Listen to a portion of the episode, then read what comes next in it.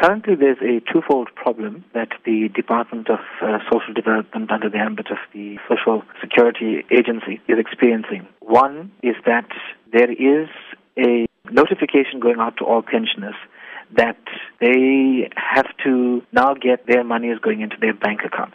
This is an optional instruction. If you have a SASSA card, you do not have to go and then transfer your money into the bank account. Your current SASSA card will still be useful. The other issue is that the department is now trying to update all their records for FICA purposes, and therefore they have discovered that there are some clients who do not have proper addresses or proper details, and so now they want to update that information. We understand that you have been in discussion with SASSA. What have these discussions yielded? I've spoken with officials from SASSA. They have indicated to me that because this is a national rollout, there's going to be huge delays in terms of waiting periods and so forth at SASSA offices. But they have also indicated that it is absolutely not necessary for clients to come in at one go to transfer the money from their SASSA cards into their bank accounts. There is this myth going around that if you do not transfer the account from your original SASSA account to your personal bank account, then your grant will be stopped. Now, I want to categorically dismiss that argument. That is not the case. For those people who have not received their grant in January, they would simply have to go to the local SASSA office.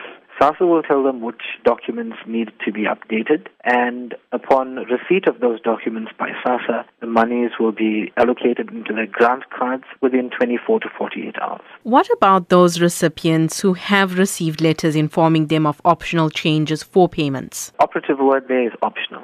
If you want to continue with your SASSA card, you can go ahead and do so.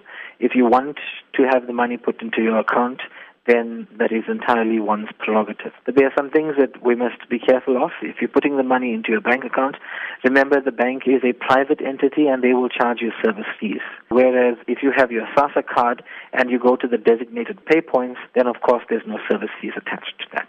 Now, Johnathan, you have come at the forefront of assisting grant recipients with their SASSA queries. Should there be any uncertainty in this regard, can they contact you? Absolutely. Our offices in Phoenix and in Chatsworth will be able to assist with these matters. Our contact number is zero three one, five hundred, seven five eight zero for Phoenix and zero three one, four zero four, two seven four three in Chatsworth. So if there's any queries, our officers will be glad to assist.